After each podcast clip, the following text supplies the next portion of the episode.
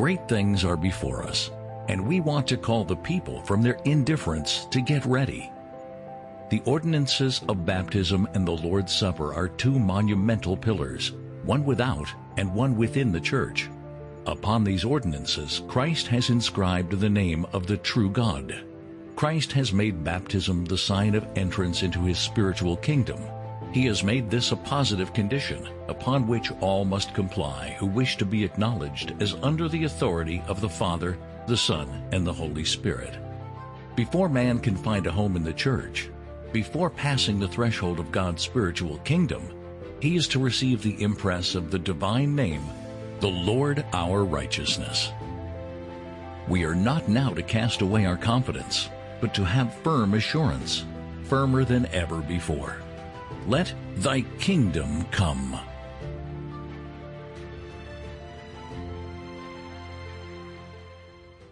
Where possible, let us kneel in prayer to begin. Heavenly Father, we, come, we, we humbly come before your throne of grace, not because of anything that we have done, but because of what Christ has done for us. And so, Father, I petition today on this beautiful Sabbath day that you will give us of the blessings that you promised on this day. Father, I pray that you will pour out your Spirit upon each and every one of us, that we may hear and understand from your word that which you would have us to know. Lord, I pray that you will touch my lips with a call from off your altar, that I may present your thoughts today through my words and my body language and my tone of voice. I pray that those that are watching and listening will see and hear that which you would have them to hear. Father, I pray that you will hide me behind Christ as we look at baptism. This I ask in Jesus' name. Amen. So, in this series on Thy Kingdom Come, we're going to be looking at the coming of Christ's kingdom from three different perspectives, but we're all three going to be focusing in on this topic. And the topic that I'm going to be touching on is baptism. So, we're going to look at being baptized with Christ. So, in this, what I'm going to do is I'm going to look at baptism from the spirit of prophecy as found in the Bible, and then I'm going to look at baptism as found in the spirit of prophecy in the published works of Ellen White. I don't have the works of the pioneers included in this due to time and brevity. I want to try to keep things as short and simple and as sweet as possible, but I do highly recommend that you read the book from J.H. Waggoner called Thoughts on Baptism. It's very powerful, very powerful. There may be some things in here that we don't necessarily deal with too much today, like trine baptism, but there's a lot of good information in this. And J.H. Waggoner concurs very beautifully with that which is given to us in the Bible and through Ellen White. So, again, I'm going to try to keep this as simple as possible, and I, am not going to try to throw everything at you at once because I don't want your minds to get overloaded. There is a lot more that we could talk about, but I'm going to try to answer question number one, which I believe is probably the most important question to start with, and that is why is this so important? Why does baptism really matter? And then in the second part, what I want to do is I want to harmonize Matthew 28, 28 19 with the apparent contradiction of how the disciples baptized. Because there does seem to be a contradiction at first glance. And so I want, what I want to do is I want to go through that and bring harmony in the Word of God between Matthew 28 19 and the apparent contradiction or the apparent actions of the disciples and how they baptized. So, with that, we're going to start with Acts chapter 2. And here was probably one of the most pow- powerful sermons ever recorded in the Bible, I believe. In fact, you know you've preached a really powerful sermon when people come to you and say, Men and brethren, what shall we do? You know that you have touched hearts when you get that reaction. And that's where we're at in Acts chapter 2, starting in verse 37, is right after Peter's sermon. It says, Now when they heard this, they were pricked in their heart and said unto Peter and to the rest of the apostles, Men and brethren, what shall we do? Then Peter said unto them, Repent and be baptized every one of you in the name of Jesus Christ for the remission of sins, and ye shall receive the gift of the Holy Ghost or Holy Spirit. I want pause here for just a moment. I want you to notice there are three things. We're going to see a lot of threes through this presentation. And there are three things given there repentance, remission of sins, and the gift of the Holy Spirit, all connected with baptism. Moving on. For the promise is unto you and to your children and to all that are afar off, even as many as the Lord our God shall call. And with many other words did he testify and exhort, saying, Save yourselves from this untoward generation. Then they that gladly received his word were baptized, which is what we're talking about now. And the same day there were added unto them about 3,000 souls. And they continued steadfastly in the apostles' doctrine and fellowship and in breaking of bread and in prayers. Now, before I dive into the main focal point of the topic, I, I just want to take just a moment and take a little bit of a sidetrack here. I don't like to go side, with too many sidetracks because it can be confusing, but I think this is an important uh, point that needs to be brought out. And that is, I want you to notice that it says they continued steadfastly in the apostles' doctrine. The word continue tells us that they didn't just all of a sudden understand the apostles' doctrines after being baptized. They were already in that path of the apostles' doctrines prior to this statement. Does that make sense? That's why it says they continued in them. So, sometime prior is when they stepped into that path of the apostles' doctrines. And what had just happened right before this was baptism. So, what we see from the Word of God very clearly is that they were taught the apostles' doctrines, then they were baptized, then it says they continued in those doctrines. So, we have here very clearly from the Word of God, brothers and sisters, that we can't just willy nilly baptize anybody just because they profess the name of Jesus. People need to be brought into the doctrines and understand them and accept them and then be baptized. Then they can continue in the apostles' doctrines. That kind of make sense? I know that there is some confusion on that, particularly in this movement, and I know for years I had confusion on that as well. So I just wanted to take a, a brief sidetrack and point that out. But now I want to dive into the, the real focal point that I want to get to, and that is that they were baptized and then they entered the church. It says, um, Then they that gladly received his word were baptized, and the same day were added unto them, that is the church. So they were baptized, and that was the entrance into the church. Does that kind of make sense? Testimonies to the Church, Volume 6, page 91. I highly recommend that everybody read this whole section in Testimonies, Volume 6, page 91. I'm only going to quote the first three paragraphs, and I'm actually going to start with the third paragraph because I want to end with the second one. So I'm going to start with the third paragraph and then jump up to the first paragraph and then come to the second. So, uh, on paragraph 3, it says, Baptism is a most solemn renunciation of the world. Those who are baptized in the threefold name of the Father, the Son, and the Holy Spirit. I want to take just a moment here. You notice that she says the threefold name of the Father, the Son, and the Holy Spirit. And here we're told very clearly that we are to be baptized in this threefold name. That's pretty clear, isn't it? Okay, so we'll move on. At the very entrance of their Christian life, declare publicly that they have forsaken the service of Satan and have become members of the royal family, children of the heavenly king. Now, here she mentions the word entrance. You notice I mentioned the word entrance just a few minutes ago. But she mentions the word entrance here. But here she says entrance into their Christian life. But we're going to see that the entrance into the Christian life is paralleled with being the entrance into the kingdom, and that's also paralleled to entrance into the church. In paragraph one of uh, Testimonies to the Church, Volume 6, page 91.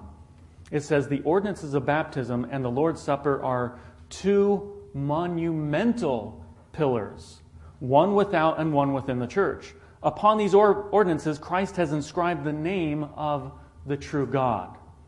There's so much here I want to bring out. So I want to take just a few minutes and I want to talk about this a little bit more. There are many different pillars. If we've ever studied the writings of Ellen White, we see that she talks about many different pillars. But there are two that are not just pillars, they are monumental pillars. One is within the church, and that's communion. The other, she says, is without the church. Why would it be without the church? Because it is the entrance into the church, and that is baptism. So, why is baptism important? Because it's a monumental pillar. Not just any pillar, but a monumental one. And they have the name of the true, the true God inscribed upon them. I, I believe that probably most of us in here, our ears perk up when we hear the true God, when we hear that statement. But if we understand the true God, then we are going to understand that which the name is inscribed upon. Right? Wouldn't that make sense? But I can also say that the converse is opposite. And that is that if we don't understand the two monumental pillars, then we really don't understand the name of the true God. Is that also a true statement based upon that? So, again, why do you think this is important? Because the name of the true God is at stake. It is inscribed upon these monumental pillars. So it behooves us, brothers and sisters, that we understand these monumental pillars, that we understand, in this particular case, the very entrance into the church. Paragraph 2 Christ has made baptism the sign of entrance to his spiritual kingdom. That's the title of the series, Thy Kingdom Come. He has made this a positive condition with which how many must comply? All must comply. What does all mean? Does that mean most? Everyone, 100%, right? Everyone needs to comply. Who wish to be acknowledged as under the authority of the Father, the Son, and the Holy Spirit. Before man can find a home in the church, before passing the threshold of God's spiritual kingdom, he is to receive the impress of the divine name, the Lord, our righteousness. So, brothers and sisters, baptism is the entrance into Christ's kingdom, which is the entrance into the church if I were to give directions to inside this church, my directions must include the entrance, which is back there, right? Those doors back there. My directions really do need to include the entrance doors back there. Now, if I give these directions and somebody comes along and they make a mistake and they, they end up going into another building through another entrance, are they in the church? No, they're not in the church. Now, what Ellen White was talking about there, the church, was not the structure, it was the body of Christ. But I'm paralleling that to the structure in a parable, if you will, to try to really drive home the importance of getting the entrance right. Because if we miss the entrance to come into this church, then we're not actually in this church, are we? We're in a different church or a different building, whatever, whatever it may be. So, also, with the entrance into the body of Christ we need to make sure we get through the correct entrance, don't we, in order to end up in the body of Christ. Yet again, showing that this topic is actually very important. Now, we were just told that to be in the church, we must go through the entrance, which is a monumental pillar baptism, which means all must comply with and acknowledge the authority of the Father, the Son, and the Holy Spirit. So I want to take a quick look at the authority of each. We are to acknowledge this authority, so let's look in, in, the, in the Word of God and see what it talks about these the Father, the Son, and the Holy Spirit. So let's start by looking at the authority of the Father. Revelation chapter 14 and verse 1 tells us, And I looked, and lo, a lamb stood on the Mount Zion, and with him 140 and 4,000, having his Father's name written in their foreheads. In order to be a part of the 144,000, we must have the Father's name written in our foreheads, right? His character. Name here is, is representative of his character. So, wouldn't you say the Father plays a major role in our salvation? Definitely. Wouldn't that recognize, wouldn't that mean that we need to recognize His authority? Yes, most definitely. So let's look at the authority of the Son real quick. John 14, 6. Jesus himself says unto him, I am the way, the truth, and the life. No man comes unto the Father but by me. So, in order to get to the Father, in order to get the seal or the character of the Father in our forehead, where do we need to go? Through Jesus, right? Wouldn't you say that means that Jesus plays a pretty major part in our salvation as well? Absolutely. So, wouldn't that mean we need to recognize his authority? Most definitely. Let's look at the Holy Spirit. Zechariah 4 6. Talking of the authority of the Holy Spirit. Let's look at Zechariah 4 6. And it says, Not by might nor by power, but by my Spirit, saith the Lord. If we don't have the authority of the Holy Spirit in our life, then we are doing it by might or power, aren't we? And, and we're told very clearly here that that's not going to happen. We're not going to get there that way. We must have the Holy Spirit.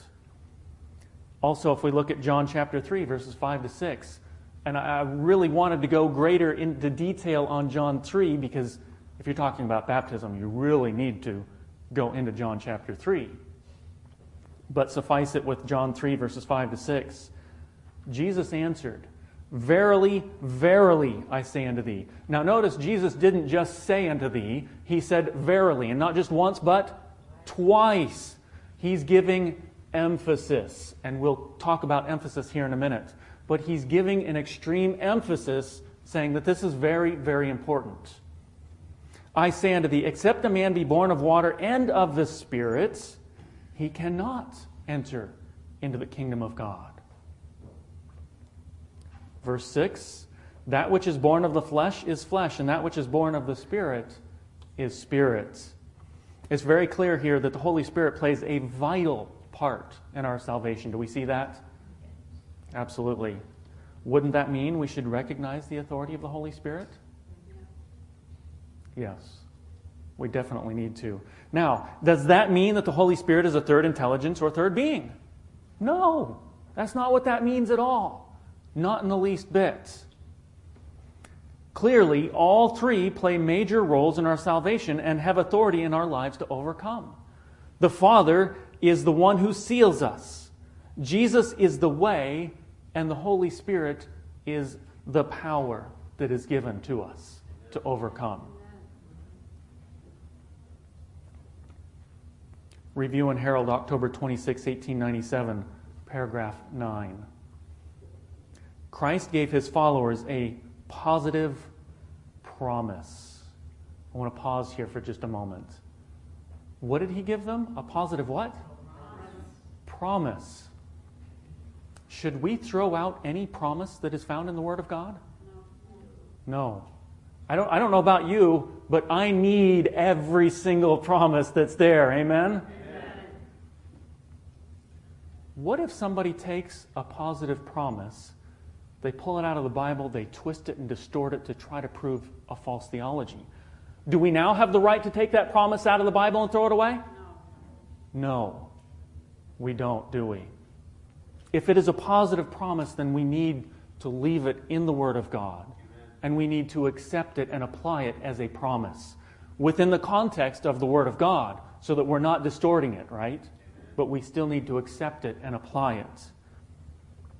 So, going back to this, Christ gave his followers a positive promise that after his ascension, he would send them his Spirit.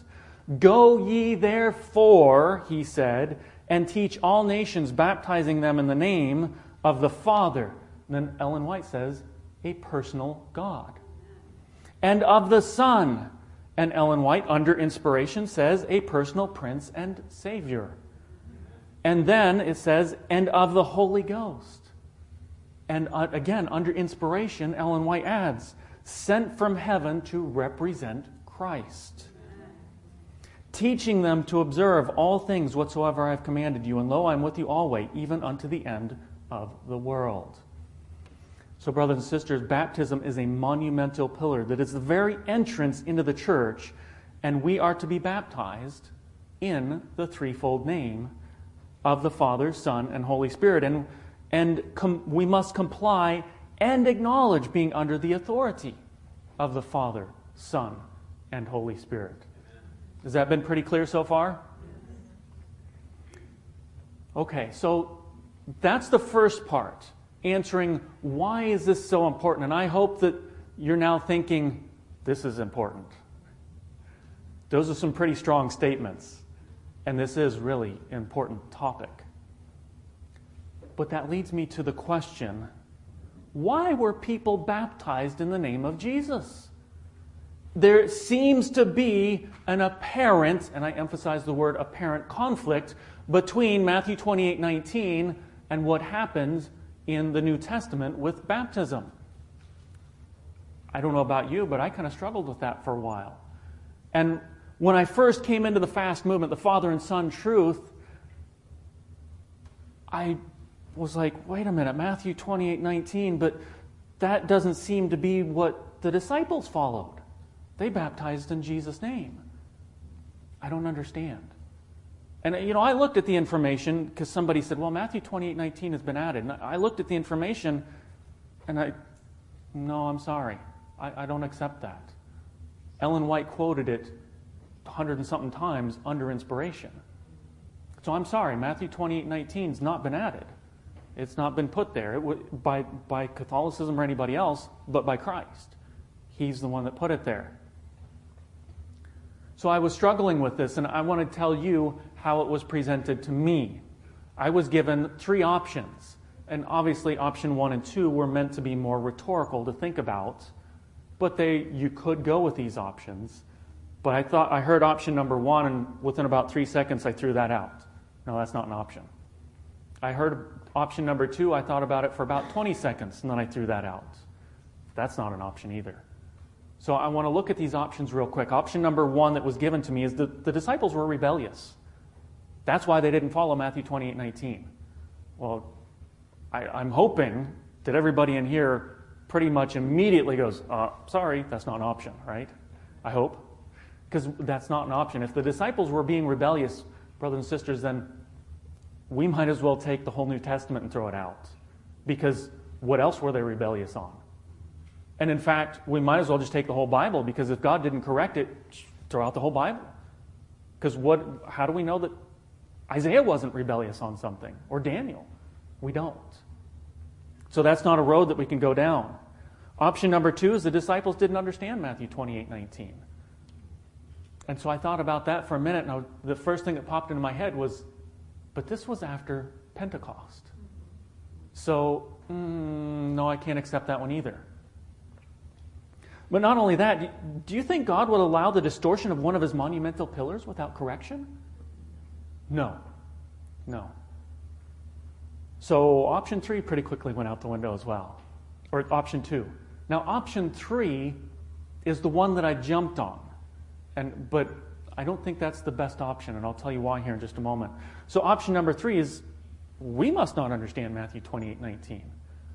Now, the reason I jumped on that is because I had just come from a teaching of triunitarianism, whether it be Trinitarianism, tritheism, or modalism, uh, which I tended to lean more towards tritheism. But I had just come from that, and so when, when it was said, well, maybe we just don't understand Matthew 28 19, instantly my brain was like, Oh, yeah, I, I would agree because that's one of the primary verses to try to teach that. So I was, well, okay, yeah, we must not understand it. Well, I want to say that's a half truth. Because I also want to say, brothers and sisters, that a large percentage that are in this movement still don't understand Matthew 28 19. So I see a fourth option now as I began studying it. In fact, uh, about seven years ago, a good friend of mine came up to me and he asked, he said, So, what do you think about baptizing in Jesus' name only? And I said, Well, it's what the disciples did. And he said, Read this. And he hands me this. Uh, and it was an original, so he took it back with him. But uh, I didn't read the whole thing, but he opened it up to a certain section. He said, Read this. It's about, I don't know, a page or something. And so I'm reading it, and I'm reading it, and I look up, and my jaw hits the table. I was like, whoa, that makes sense. If you haven't read it, read it. It's powerful. But I see a fourth option. And since that time, I started to look into this and I realized that Matthew 28 19 is there and we are to obey it. And but I didn't go real deep. You know, I just kind of studied it for myself.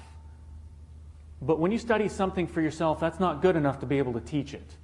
You need to know it inside and out before you teach it. In fact, if anybody stands up here and starts teaching on a, on a topic, they say, Well, I, you know, I really don't know. Plug your ears. You don't want to hear. Nobody should teach from up here if they don't know. So, why were people baptized in the name of Jesus? Well, I want to give you two reasons that I see. Now there may be more other more reasons, but these are two reasons that I see and that I want to touch on. Reason number 1, it's about emphasis. And actually, as I was putting this together, uh, I was studying, and the way I personally study is I go to the Word of God and, and I look, I, when I find a contradiction or an apparent contradiction, I pray and I say, Lord, how do I harmonize this? And so I, I go through everything I can find on the topic.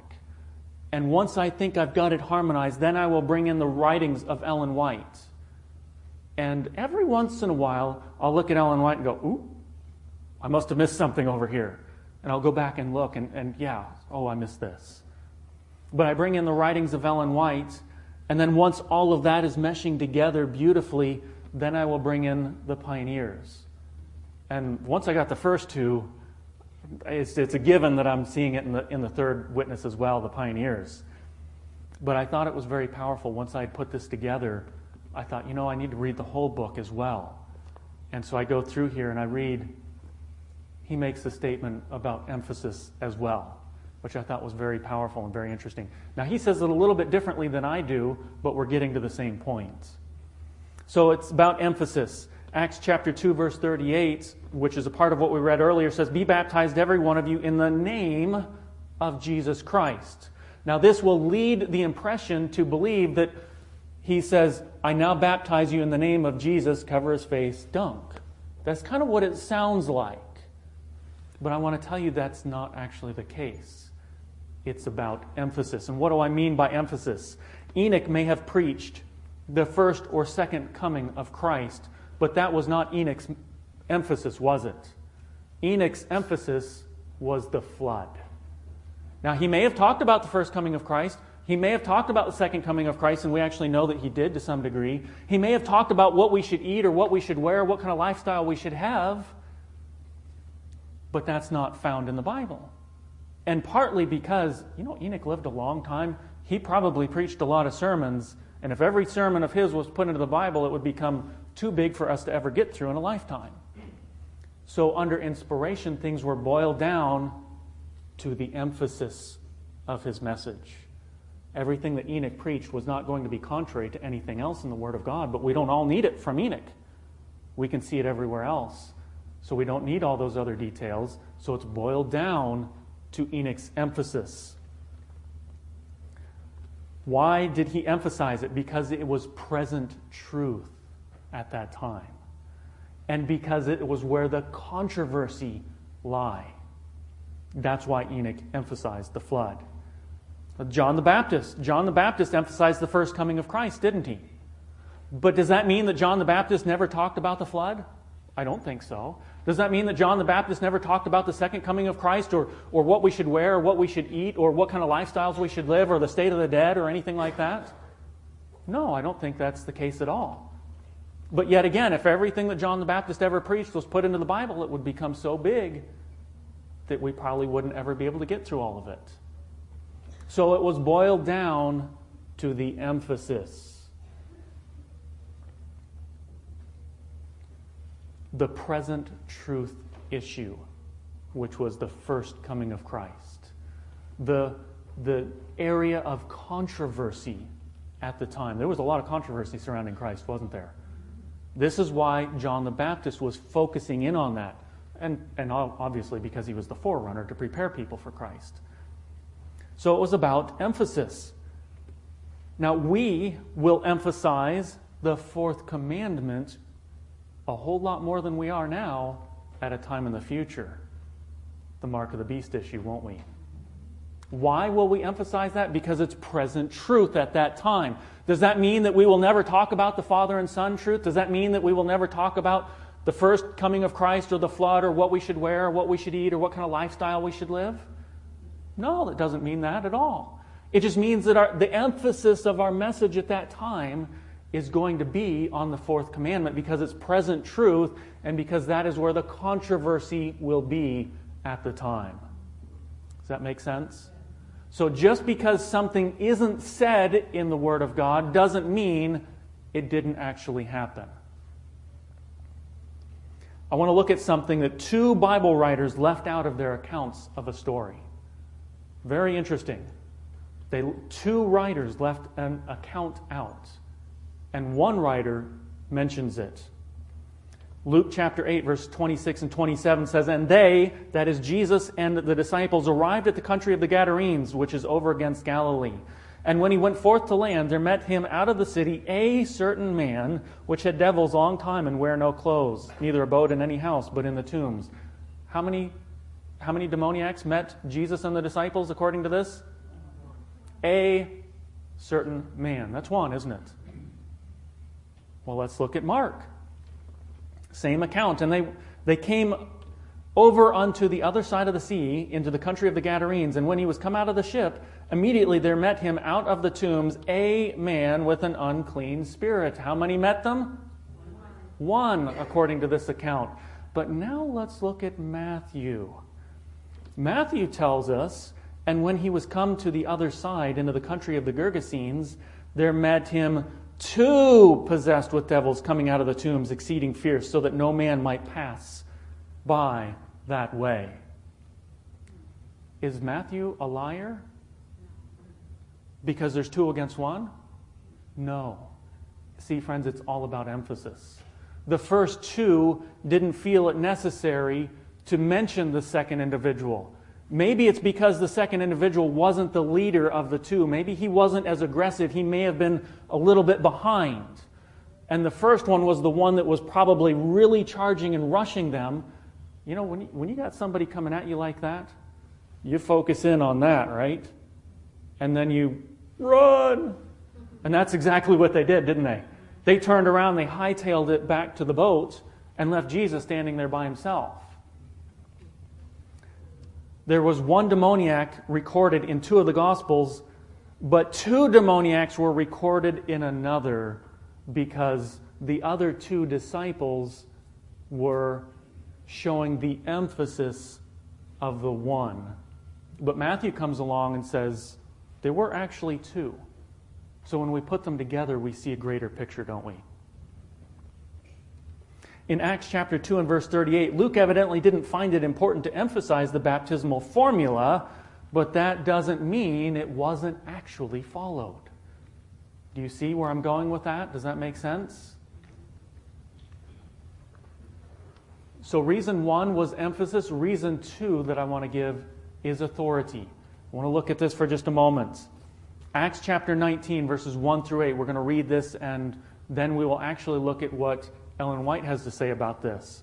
It says, And it came to pass that while Apollos was at Corinth, Paul, having passed through the upper coast, came to Ephesus. And finding certain disciples, he said unto them, Have ye received the Holy Spirit since ye believed? And they said unto him, We have not so much as heard whether there be any Holy Spirit. And he said unto them, Unto what then were ye baptized? I want to pause here for just a moment. Now, we learned earlier that before you're baptized, you need to be brought into the doctrines of the disciples or the apostles, right? Then you're baptized, then you continue in that path. Well, these guys were missing a, kind of a major part. And so Paul is talking to them, and he asks them, Have you received the Holy Spirit? And they say, We don't even know anything about a Holy Spirit. Can you imagine Paul's reaction? What? Wait a minute. Who baptized you? Who gave authority for you to be baptized? They should have studied with you. They should have talked about this before you were baptized. This is, this is kind of what Paul is asking. He's surprised that they don't understand that there's a Holy Spirit. They don't know anything about it. And so he's, ask, he's simply asking them, Why don't you know anything about this? Who gave authority for you to be baptized? And so what was their answer? And they said, Unto John's baptism. Then said Paul, John verily baptized with the baptism of repentance, saying unto the people that they should believe on him which should come after him, that is, on Christ Jesus. And when they heard this, they were baptized in the name of the Lord Jesus. And when Paul had laid his hands upon them, the Holy Ghost came on them, and they spake with tongues and prophesied. And all the men were about twelve. So Paul, he, he's asking these brethren, uh, some questions. Have you received the Holy Spirit? And they say, No, we've not so much as heard about that. And Paul's, who, who gave authority for you to be baptized? Now, if somebody comes into here and doesn't know anything about the Sabbath, first question I'm going to ask is, Who gave authority for you to be baptized? Somebody should have studied with you. So, what am I going to do next? I'm going to take them aside and I'm going to say, Brother, let's, or sister, let's have some studies. Let's look at the fourth commandment. Let's look at the law first and then, and then go to the fourth commandment, so on and so forth, right? That's exactly what, exactly what Paul did with them. But before I go into the Acts of the Apostles, I just want to ask the question again Who gave authority for the 12 to be baptized the first time? John the Baptist did. So let's look at Acts of the Apostles, 282, paragraph 3.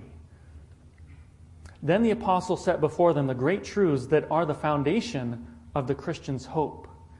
He told them of Christ's life on this earth and of his cruel death, of shame. I want to pause here for just a moment. Here we can clearly see that Paul is studying with them now and revealing the doctrines to them. You see that? He, he brought them aside and he, starts, he sits down and he starts studying with them. Continuing on, he told them how the Lord of life had broken the barriers of the tomb and had risen triumphant over death. He repeated the Savior's commission to his disciples. What was that commission? All power is given unto me in heaven and in earth. Go ye therefore and teach all nations, baptizing them in the name of the Father and of the Son and of the Holy Ghost. I want to stop there for just a moment. Power that word power is authority. Jesus is saying, All authority has been given to me, so therefore I am giving this authority to you to go baptize. This is what it means to baptize in Jesus' name. To baptize in the authority that Jesus gave us to baptize someone. That's not the baptismal formula. That's not the, I, I, baptize you in the name of Jesus. That's not what that is. Being baptized in the name of Jesus is simply saying that whoever is doing the baptizing is baptizing based upon the authority of Christ. Paul clearly repeated the baptismal formula. Very interesting. So let's continue. Uh, he told them also of Christ's promise to send the Comforter, through whose might, or through whose power mighty signs and wonders would be wrought. And he described how glorious this promise had been fulfilled on the day of Pentecost. With deep interest and grateful, wondering joy, the brethren listened to Paul's words. By faith, they grasped the wonderful truth of Christ's atoning sacrifice and received him as their Redeemer. They were then baptized in the name of Jesus, and as Paul laid his hands upon them, they received also the baptism of the Holy Spirit, by which they were enabled to speak the languages of other nations and to prophesy. Thus they were qualified to labor as missionaries in Ephesus and its vicinity, and also go forth to proclaim the gospel in Asia Minor. Paul repeated the baptismal formula. The gospel record in the book of Acts didn't record that, but the gospel record in the Acts of the Apostles did record it. Sound kind of like the demoniacs issue? Two of them didn't record that there were two, but one of them did record that there were two. Just because something isn't recorded doesn't mean that it didn't happen. And so we find here with the second witness, we need to add, and you'll hear more about three witnesses sometime soon, but we need to add all three witnesses to our study. Take the Bible, study the Bible, try to find the conclusions and harmonize everything on your own with the help of, with the, help of the Holy Spirit, and then bring in the writings of Ellen White to help harmonize, and then bring in the writings of the pioneers. All three witnesses. So in the second witness, we see something given to us that wasn't necessarily given in the first. That is the Acts of the Apostles. I mean, the book, the Acts of the Apostles um, or the book of Acts. The Acts of the Apostles did reveal it, but the book of Acts didn't necessarily say that. Point number two is baptized in the name of Jesus is baptizing in Jesus' authority because he is the one who gave the command to baptize in the first place. But it is not the baptismal formula that is repeated. Jesus said, and gave the command, gave the authority to go teach all nations, baptizing them in the threefold name. The command that was given came from Jesus, but we are to baptize in the name of the Father, Son, and Holy Spirit. Does that help to answer the question why Jesus said in Matthew 28 19, go baptize in the name of the Father, Son, and Holy Spirit, but then in in the, the New Testament, it says they baptized in Jesus' name. It's not saying that they stood there and said, I now baptize you in Jesus' name. What it's saying is that it wasn't, the authority didn't come from John. The authority didn't come from Paul. The authority didn't come from Apollos. The authority came from Christ to baptize. And so what they were doing is saying, I'm baptizing you because Christ has given me the authority to baptize you. So I now baptize you in the name of the Father, the Son, and the Holy Spirit. And then dunk. Does that make sense now? We'll end with this statement. 1888, page 1541, paragraph 1. Just before he left them, Christ gave his disciples the promise. Yet again, it's a promise. Ye shall receive power after that the Holy Ghost is come upon you. And ye shall be witnesses unto me both in Jerusalem and in all Judea and in Samaria and unto the uttermost parts of the earth. All power, all authority is given unto me in heaven. Go ye therefore and teach all nations, baptizing them in the name of the Father and of the Son and of the Holy Ghost teaching them to observe all things whatsoever I have commanded you. And lo, I am with you always, even unto the end of the world. While these words were upon his lips, I want to stop here for just a moment. Matthew 28 19, according to inspiration, is not added by Catholicism. It is not added by somebody else. Jesus said it. While these words were upon his lips, he ascended. A cloud of angels received him and escorted him to the city of God. The disciples returned to Jerusalem, knowing now for a certainty that Jesus was the Son of God. Their faith was unclouded, and they waited, preparing themselves by prayer and by humbling their hearts before God until the baptism of the Holy Spirit came. Brothers and sisters, Jesus spoke the words of Matthew 28 19, and we are called to obey them. Amen? Baptism is a monumental pillar that is the very entrance into the church. And we are to be baptized in the threefold name and must comply and acknowledge being under the authority of the Father and of the Son and of the Holy Spirit. The apostles baptized with the authority of Jesus in the threefold name of the Father, the Son, and the Holy Spirit. Jesus said it. Do you believe it? Show of hands. Do you believe it? I want to ask one more question. And by a show of hands again, the question is will you teach it? Amen. Let us, where possible, kneel in closing prayer. Heavenly Father, we again come boldly before your throne of grace, not because of what I have done, not because of what any one of us has done, but because of what Jesus has done for us, and because he is the one that told us to come boldly before your throne of grace. So we come in his name and his authority before your grace, before your throne of grace. And Father, I pray that, again, that you will fill us with your Spirit, that you will fill us so fully with your Spirit that people no longer see us, but instead they see Christ in us. Father, I pray that as we go forward, teaching that which Jesus has taught us, teaching the people, that you will speak through each and every one of us, that you will lead us and guide us, so that we may teach the truth, and, and not just in words, but in action also. That people may see Christ in us, and even if we don't say a word, they will see Christ.